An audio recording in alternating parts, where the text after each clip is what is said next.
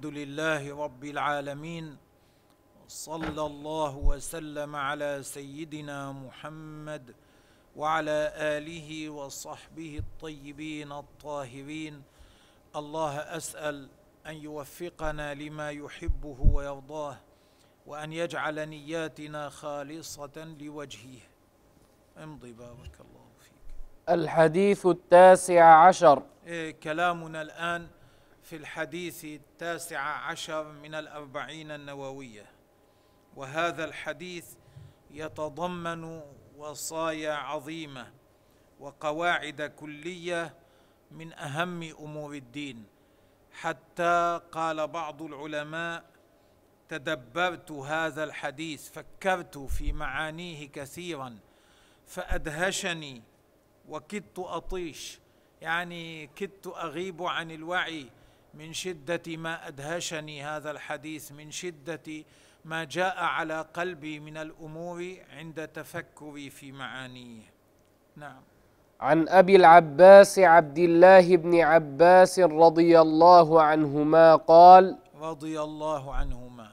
عبد الله بن العباس مشهور بأنه حبر الأمة وترجمان القرآن بحر العلم ومن نسله جاء كل الخلفاء العباسيين وهو ابن عم النبي عليه الصلاة والسلام ولد قبل الهجرة بثلاث سنين ودعا له رسول الله صلى الله عليه وسلم قائلا اللهم علمه اللهم علمه الحكمة وتأويل الكتاب. وروى عن رسول الله صلى الله عليه وسلم أحاديث كثيرة. ومات بالطائف توفي بالطائف ودفن بها سنة ثمان وستين في خلافة عبد الله بن الزبير رضي الله عنهم وقبره معروف هناك يزار. قال كنت خلف النبي صلى الله عليه كنت وسلم راكبا خلف النبي عليه الصلاة والسلام. أردفني على الدابة أركبني خلفه على دابتي نعم. قال كنت خلف النبي صلى الله عليه وسلم يوما فقال قال يريد أن يوصيه عليه الصلاة والسلام. خصه بهذا الكلام. لما رأى فيه من علامات الفهم والذكاء والنجابة على الرغم من صغر سنه. يا غلام. يخاطبه يقصده يا عبد الله بن عباس. إني أعلمك كلمات. سأعلمك كلمات ينفعك الله تعالى بها وكلمات جمع جمع جمع مؤنث سالم. يعني هو جمع سالم وجموع السلامة تدل على القلة. معناه سأعلمك كلمات قليلة لكن لكنها كثيرة النفع. لكن معانيها ولكن معانيها واسعة. احفظ الله. يسهل يسهل عليك حفظها وضبطها. نعم امضي. احفظ الله يحفظك. احفظ الله يحفظك. قبل أن يقول له هذا النبي عليه الصلاة والسلام قال له إني أعلمك كلمات. معناه يا عبد الله بن عباس انتبه تيقظ لما سأقول لك. في هذا تنبيه له رضي الله عنه حتى يتيقظ ليسمع ويفهم ويضبط. قال له احفظ الله يحفظك. احفظ الله يعني احفظ أوامر الله. أطع الله. امتثل ما أمر. اجتنب ما حرم. يحفظك الله تعالى من المكاره في الدنيا وفي الآخرة. احفظ الله حتى لا يراك حيث نهاك لا يراك الله تفعل ما نهاك عنه يحفظك الله تبارك وتعالى في دينك ودنياك. احفظ الله تجده تجاهك. احفظ الله يحفظك. احفظ الله تجده تجاهك يعني أمامك. ليس معناه كما هو واضح ظاهر أن الله يكون بذاته أمام آه، عبد الله بن عباس إذا أطاعه. إنما معناه تجد رحمته تجاهك أي يرحمك. تكون رحمة الله تبارك وتعالى وعنايته قريبا منك. هذا معناه. إذا أطعت الله تبارك وتعالى في حال الصحة تجد عناية الله تبارك وتعالى قريبة منك في حال المرض. إذا أطعت الله تبارك وتعالى في حياتك تجد عناية الله تبارك وتعالى ورحمته عند موتك قريبة منك. معناه يرحمك الله تبارك وتعالى. نعم. وهذا إذا إذا أطعت الله تعالى في وقت آه، إذا أطعت الله تبارك وتعالى في وقت الرخاء يعينك الله تعالى في وقت الشدة. إذا أطعت الله تبارك وتعالى في وقت الأمن يعينك الله تبارك وتعالى عند فقده. ومن ذلك مما يدل على ذلك قصة الثلاثة الذين كانوا مسافرين أمطرت عليهم السماء فدخلوا غارا يحتمون فيه من المطر.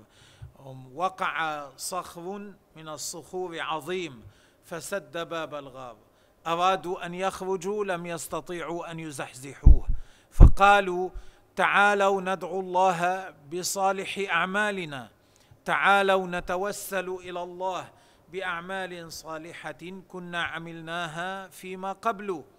فدعا أولهم ربه بعمل صالح فانزاحت الصخرة قليلا لكن بحيث لا يستطيعون الخروج. دعا الثاني انزاحت أكثر لكن بحيث لا يستطيعون الخروج. دعا الثالث فانفرجت الصخرة وخرجوا. وهذا مما يشهد لما جاء في هذا الحديث النبوي الشريف. احفظ الله يحفظك احفظ الله تجده تجاهك. يعني احفظ أوامر الله تعالى في حال الرخاء يعنك الله تبارك وتعالى في حال الشدة. نعم. إذا سألت فاسأل الله. الإنسان عند الموت ينزل به من الألم ما لم يكن نزل به قبل ذلك. يجد في في النزع من الألم كمئة ضرب كمئة ضربة بمئة سيف كمئة ضربة سيف هذا الألم. ألم ما أحس مثله قبله. الإنسان في هذه الحال عند الموت يأتيه الشيطان ورد في بعض الآثار يأتيه الشيطان حاملا بيده كوب ماء يقول له اكفر بالله أسقك. وذلك لأن الإنسان يعطش في ذلك الوقت. إذا لم يحفظه إذا لم يحفظه الله تعالى في ذلك الوقت يهلك. نعوذ بالله من ذلك. ومن أسباب الحفظ أن يكون سبق له طاعة الله عز وجل. في حال حياته كان حفظ أوامر الله تبارك وتعالى فيحفظه الله عز وجل عند موته. الله يحفظنا. امضي. إذا سألت فاسأل الله. إذا طلبت إذا سألت إذا كان لك حاجة فالأفضل أن تسأل الله تبارك وتعالى. الذي ينبغي لك أن تسأل الله تبارك وتعالى. لأن الله هو الذي يعطي على الحقيقة وهو الذي يمنع على الحقيقة هو الذي ينفع على الحقيقة وهو الذي يضر على الحقيقة. بيده كل شيء فسؤاله خير من سؤال العبد الذي لا يملك إلا ما ملكه مولاه الذي لا يستطيع إلا ما أقدره عليه مولاه. أما الله تبارك وتعالى فخزائنه لا تنفد وهو قادر على كل شيء فينبغي أن يتوجه العبد بسؤاله إليه إذا كان إذا كان هناك شخصان واحد سلطته واسعة وماله كثير وفير وهو ويجيب ويستجيب لمن طلب منه وسأله. والآخر سلطته ضيقة وماله قليل وليس عنده قدرة قوية وأحيانا يجيب أحيانا لا يجيب. أنت إذا طرأت لك حاجة وأردت أن تسأل واحدا منهما إلى من تتوجه؟ تتوجه إلى الذي سلطته واسعة وماله كثير ويجيب من طلب منه. والله تبارك وتعالى وصف نفسه بأنه القادر الذي لا يعجزه شيء الذي عنده خزائن لا تنفد الذي يجيب دعوة الداعي إذا دعاه فينبغي على المسلم أن يتوجه في حاجته إذا كانت له حاجة إلى الله تبارك وتعالى. الله تبارك وتعالى لذلك لذلك قالوا قول العبد يا رب أمدني يا رب أعطني خير من أن يقول يا رسول الله أمدني. لأن قوله المدد يا رب يا رب أمدني طلب من الله ودعاء عبادة وتذلل لله فيكون له فيه ثواب. أما إذا قال يا رسول الله أعني فهو مثل أن يقول لأي إنسان يا فلان أعني. فهو طلب من غير الله. وهو وإن لم يكن حراما لكنه ليس مثل الطلب من الله تبارك وتعالى. لذلك قالوا خير له أن يقول يا رب أمدني. من أن يقول يا رسول الله أمدني. مع أن هذا الأخير ليس حراما ولا ممنوع ليس حراما في شرع الله تبارك وتعالى. ثم من أنواع الدعاء لله أن يقول الإنسان اللهم بجاه النبي أعطني بجاه عبدك الصالح فلان أعطني. أي أن يدعو الله متوسلا بنبي من الأنبياء فهذا حسن جيد دل عليه الشرع من فعله فله الثواب لأنه وإن قال بجاه فلان أسألك بالنبي فإنه يسأل الله وإذا سأل الله تبارك وتعالى يكون قد فعل ما طلب الله تبارك وتعالى منه وليس هذا الأمر ممنوعا ولا حراما بل دل الشرع على جوازه. يجوز لك أن تتوسل تطلب من الله بنبي من الأنبياء أو أو بعبد صالح أو بعمل صالح. كل هذا يجوز أن يتوسل به الإنسان في طلبه إلى الله سواء كان هذا العبد الصالح الذي تتوسل به حيا أو ميتا حاضرا أو غائبا. رسول الله عليه الصلاة والسلام جاء إليه رجل أعمى لا يرى. فقال يا رسول الله ادعو الله لي حتى أرى. شق علي ذهاب بصري. قال إن شئت دعوت لك وإن شئت صبرت. يدله عليه الصلاة والسلام على أن إلى أن الصبر خير له يكون له فيه ثواب عظيم. فقال يا رسول الله إنه شق علي ذهاب بصري وليس لي قائد ليس هناك من يقودني. فقال عليه الصلاة والسلام اذهب إلى الميضاه توضأ وصل ركعتين ثم قل اللهم إني أسألك وأتوجه إليك بنبينا محمد نبي الرحمة. يا محمد إني أتوجه بك إلى ربي في حاجتي وتذكر حاجتك وهي كذا وكذا. لتقضى لي. هذا النبي عليه الصلاة والسلام علم هذا الأعمى أن يتوسل به في غير حضوره في غيبته. فدل ذلك على أن التوسل بالنبي عليه الصلاة والسلام جائز في حضوره وفي غيبته. وإذا كان يجوز التوسل بالعمل الصالح إذا كان هؤلاء الثلاثة الذين ذكرنا قصتهم توسلوا بعمل صالح عملوه والعمل الصالح مخلوق. فالتوسل بخير المخلوقين محمد عليه الصلاة والسلام أولى أن يكون جائزا. هذا الأعمى ذهب توضأ فعل ما قال له النبي عليه الصلاة والسلام فما أسرع أن دخل وقد رد الله عليه بصره. هذا الصحابي الذي كان حاضرا في المجلس بعد ذلك بسنين في أيام سيدنا عثمان. جاء رجل يريد حاجة من سيدنا عثمان وكان عثمان ينسى حاجته هذه لا يذكرها. جاء إلى هذا الصحابي فشكى له هذا الأمر. فقال له تذكر تلك الحادثة التي حدثت مع رسول الله صلى الله عليه وسلم حادثة الأعمى. قال له إيت الميضأة فتوضأ ثم صل ركعتين ثم قل كذا وكذا. ذهب هذا الرجل توضأ صلى ركعتين قال ثم لم يرجع إلى هذا الصحابي بل قصد سيدنا عثمان فورا. كان ذلك الصحابي قال له بعد أن تنهي ارجع إلي أذهب معك إلى عثمان أكلمه لك. ما رجع إليه ذهب فورا إلى عثمان. لما وصل إلى عند البواب أخذه فأدخله إلى عثمان أجلسه على البساط معه.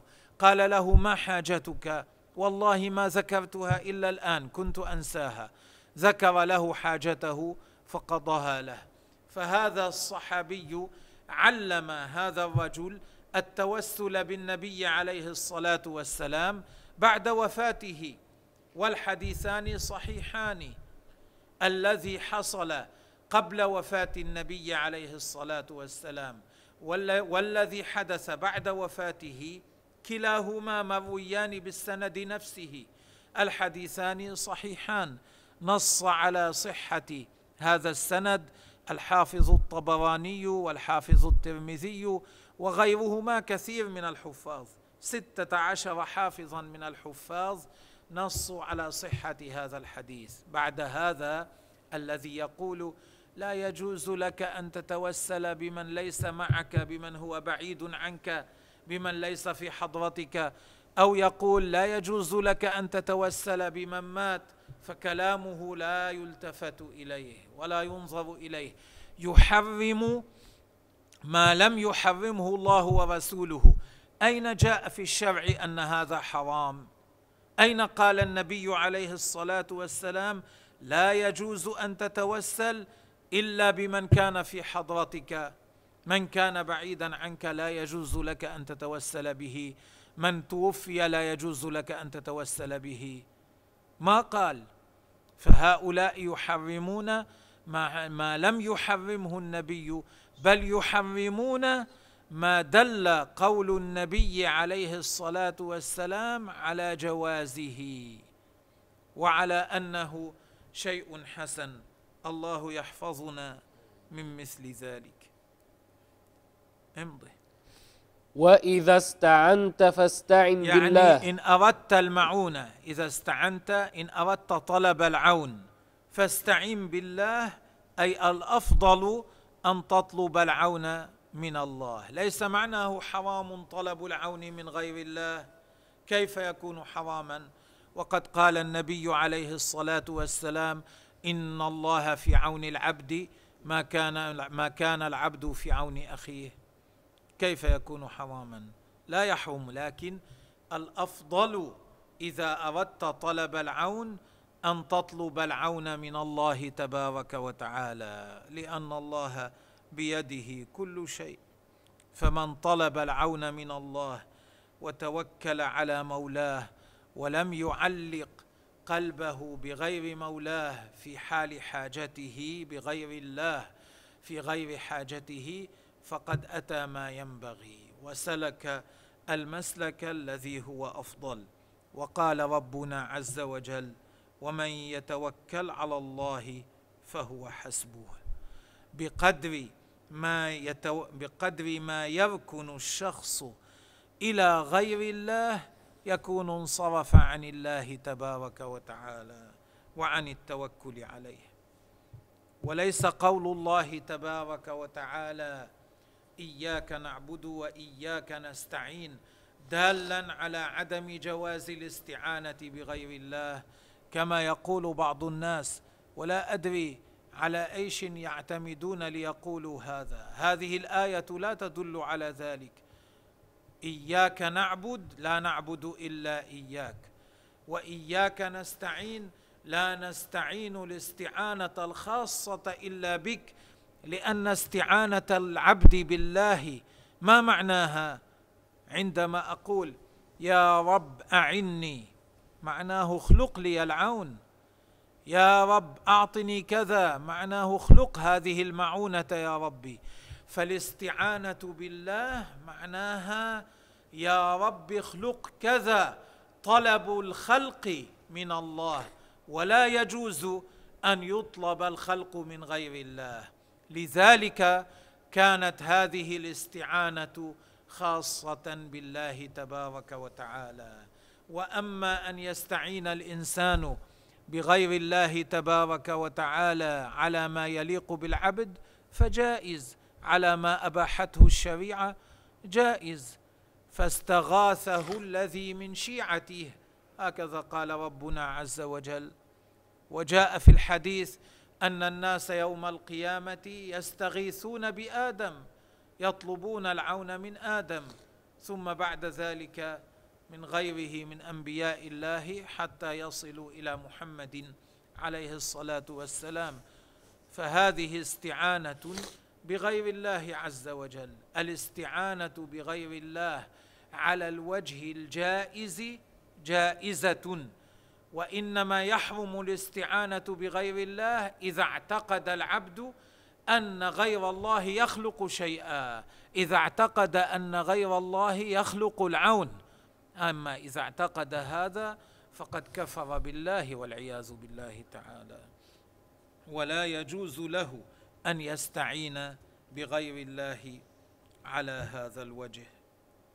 والمقصود من الحديث أن من علم أن الله تبارك وتعالى يراه ويطلع على أعماله فخافه وأطاعه وحفظ حقوقه وجده تجاهه سبحانه على كل حال يحفظه الله تبارك وتعالى ويرعاه وإذا لجأ إليه سبحانه في حاجاته واستغنى عن الطلب من خلقه.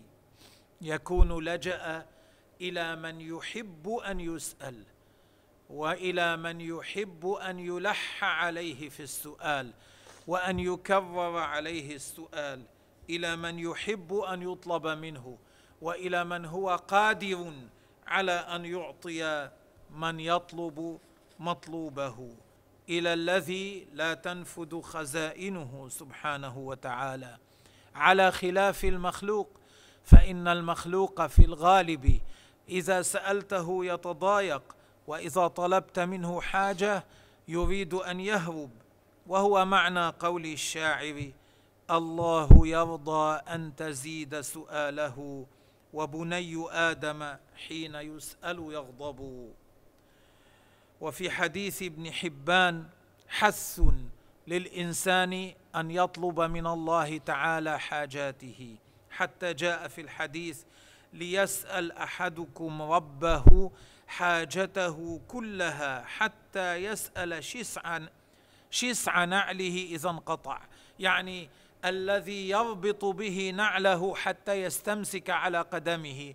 إذا انقطع ليقل يا ربي ارزقني شسع نعل حتى هذا مع كونه شيئا يستحقره الناس في العادة وليس له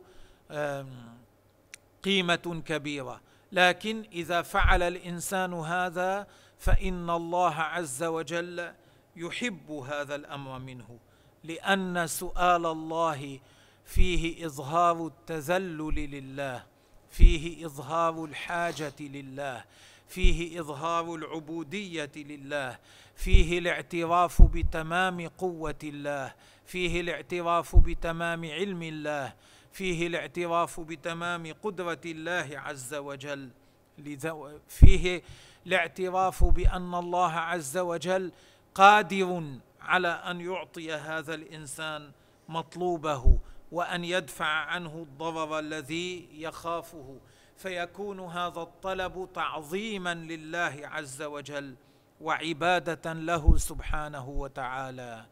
حتى إن النبي عليه الصلاة والسلام بايع بعض الصحابة على الا يسألوا الناس شيئا. يعني بعض الصحابة لما بايعوا رسول الله صلى الله عليه وسلم بايعهم الا يطلبوا من الناس شيئا. بالمرة كان الواحد منهم يكون راكبا على الدابة يقع من يده صوت الدابة لا يقول لأحد ناولني إياه بل ينزل عن دابته يتناوله ثم يصعد على ظهر دابته. فكانوا لا رضي الله عنهم لا يسألون الناس شيئا. نعم. واعلم الله يرزقنا. التخلق بهذا الخلق العظيم. امضي. واعلم أن الأمة اعلم أن الأمة المقصود كل الخلق كما في, في بعض الروايات الأخرى. م. واعلم أن الأمة لو اجتمعت على أن ينفعوك بشيء. يعني إن اجتمعت الأمة لينفعوك بشيء. م. لم ينفعوك إلا بشيء قد كتبه الله لك. قدره الله لك شاء في الأزل أن تنتفع به. وإن اجتمعوا على أن يضروك بشيء لم يضروك إلا بشيء قد كتبه الله عليك. يعني بشيء قدر الله تبارك وتعالى في الأزل أن تنضر به. شاء في الأزل أن يصل إليك ضرره. فأرشده أرشد النبي عليه الصلاة والسلام عبد الله بن عباس بهذا أيضا إلى التوكل على مولاه. وهذا الأمر الذي هو التوكل على الله تدور عليه هذه الوصية كلها. كل الوصية تدور, تدور على هذا المعنى. وإن يمسسك الله بضر فلا كاشف له إلا هو. وإن يردك بخير فلا راد فلا راد لفضله. نعم امضي. رفعت الأقلام. رفعت الأقلام. المقصود بالأقلام القلم الأعلى. القلم الأعلى إنما جمع للتعظيم. أحيانا العرب تجمع للتعظيم. فالمراد بالأقلام هنا القلم. كما جاء في وصف الميزان الموازين ونضع الموازين القسط في الآية. والمراد الميزان وإنما جمع للتعظيم. كذلك هنا الأقلام جمع للتعظيم. كما جمع الكلام الكلمات للتعظيم في بعض المواضع. كذلك هنا رفعت الأقلام أي رفع القلم عن اللوح المحفوظ. ما عاد يكتب ما, ما قدره الله كتب إلى يوم القيامة كله كتب في اللوح المحفوظ. نعم. فرغ منه. ثبتت الأحكام. ليس هناك كتابة أخرى. وجفت الصحف. جفت الكتابة التي فيها. فرغ منها على وفق ما قدر الله تبارك وتعالى. فلا تغيير لإرادة الله عز وجل ولا لقضائه سبحانه وتعالى. هاتان العبارتان تدلان على أن ما قدر الله حصوله لا بد أن يحصل لا يتغير. لا يغيره دعاء داع ولا صدقة متصدق. إنما الدعاء والصدقة أسباب ولا يكون إلا ما شاء الله ولا يحصل إلا ما قدر الله. لا يحدث إلا ما أراد الله تبارك وتعالى بإرادته الأزلية حدوثه. لا يتغير ذلك. نعم. ولا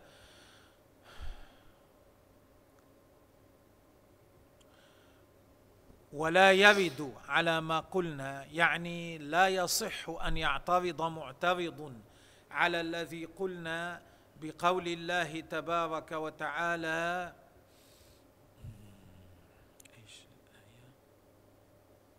يمحو الله ما يشاء ويثبت لأن هذه الآية ليس معناها أن الله تبارك وتعالى يغير مشيئته أنه يكون شاء شيئا ثم يشاء غيره. إنما معنى يمحو الله ما يشاء ويثبت أي أن الله ينسخ ما يشاء من الأحكام ويثبت ما يشاء من الأحكام فلا ينسخها.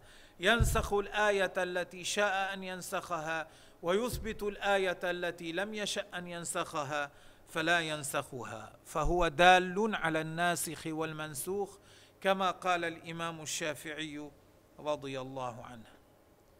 رواه الترمذي وقال حديث وهذا الحديث الذي ذكره النووي رحمه الله رواه الترمذي. نعم وقال وقال حديث حسن صحيح. وفي رواية غير الترمذي في مسند عبد بن حميد وفي مسند أحمد. نعم. احفظ الله تجده أمامك. بمعنى يحفظك. ومن كان يكون تجد تجد عون الله قريبا منك. ومن كان الله تعالى معه فمن أيش يخاف؟ تعرف إلى الله في الرخاء. اطع اطع الله في الرخاء. والجأ إلى الله في الرخاء. يعرفك في الشدة. أي ويجعل لك منها مخرجا. نعم. كما جاء وهذا المعنى جاء في الحديث الآخر. من سره أن يستجيب الله له عند الشدائد والكروب فليكثر الدعاء في الرخاء. ليكثر من اللجوء إلى الله في الرخاء يجد عون الله تبارك وتعالى عند الشدائد. واعلم أن ما أخطأك لم يكن ليصيبك. وما أصابك لم يكن ليخطئك. كما قال ربنا عز وجل قل لن يصيبنا إلا ما كتب الله لنا. لا يصيب الإنسان إلا ما شاء الله له. لو اجتمعت الأمة ليضروه بشيء لم يكتبه الله عليه لا يضرونه به. لو اجتمعوا لينفعوه بشيء لم يكتبه الله لا ينفعونه به. كما جاء في الرواية التي ذكرناها قبل. كل شيء بقدر. كل شيء بقدر. لا يصيبنا إلا ما كتب الله لنا. واعلم أن النصر مع الصبر. واعلم أن النصر للعبد يوجد بعون الله مع الصبر من العبد. الصبر من العبد سبب لحصول النصر. الصبر هو كف النفس منع النفس وحبسها على مكروه تتحمله أو لذيذ تفارقه طلبا لرضا الله. هذا هو الصبر المحمود. طلبا لرضا الله يحمل الإنسان نفسه على ركوب مشقة أو يمنع الإنسان نفسه من أمر لذيذ تطلبه النفس وتميل إليه. طلبا لرضا الله تبارك وتعالى. في في شدة البرد يقوم ليتوضأ لصلاة الصبح. في شدة البرد يقوم ليتوضأ في الليل حتى يقوم في الليل. في شدة الحر يصوم رمضان طاعة لله تبارك وتعالى. في الصيف إذا طال الوقت طال النهار يصوم رمضان طاعة لله تبارك وتعالى. أو يصوم غير رمضان طاعة لله تبارك وتعالى. يترك اللذائذ يترك ما حرم الله ولو مالت إليها النفس ولو كان قادرا على فعلها. يتركها في السر والعلن يقمع نفسه عن إتيانها طلبا لرضا الله تبارك وتعالى. وامور أخرى أمر الله بها مع أنها شديدة يحمل نفسه عليها طلبا لرضا الله طمعا بما عند الله من الثواب خوفا مما خوفا من عقاب الله تبارك وتعالى. وأن الفرج مع الكرب. الفرج معناه الخروج من الغم. مع الكرب الكرب هو الغم الشديد الذي يأخذ بالنفس. يكاد الإنسان يختنق. الذي يأخذ بالنفس هو شديد الضيق. يضايق الإنسان ضيقا شديدا. المقصود من هذا الصبر النصر مع الصبر والفرج مع الشدة مع الغم آه، والفرج آه، مع الكرب. المقصود من هذا أن الكرب لا يدوم وأن الشدة لا تدوم وأن الإنسان إذا صبر عليها فلم يقع في معصية الله تبارك وتعالى فإنها بعد ذلك تزول. هذا المراد من هذا الحديث. نعم. وأن مع العسر يسرا. كما قال الله تعالى فإن مع العسر يسرا إن مع العسر يسرا. انظر العسر دخلته آل التعريف.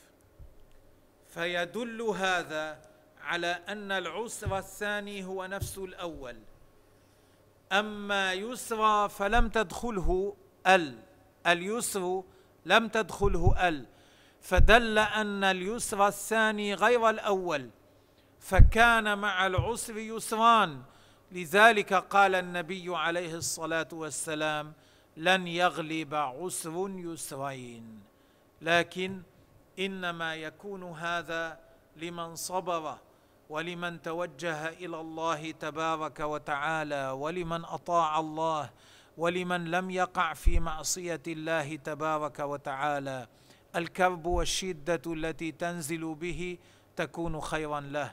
ثم بعد ذلك إذا فرج الله عنه يفرح بذلك ويكون عاقبة الفرج الذي حصل له تكون عاقبته محمودة.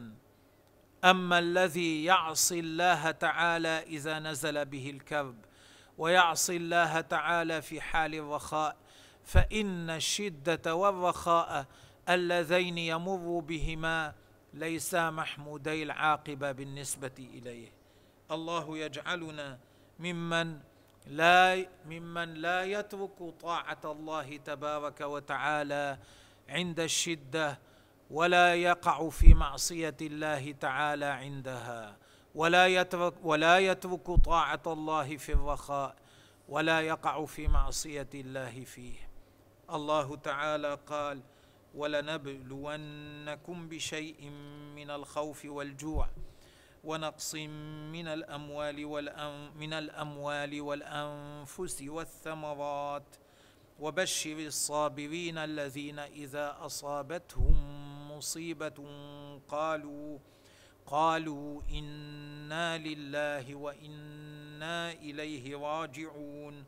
أولئك عليهم صلوات من ربهم ورحمة وأولئك هم المهتدون. من فهم هذا الحديث وأيقن بمعناه وعمل بمقتضاه شكر الله تبارك وتعالى في الرخاء والسعة وصبر عند الضيق والمصيبة وبهذا يحصل له الفوز والفلاح والظفر. نسأل الله أن يوفقنا لهذا الأمر والله عز وجل أعلم.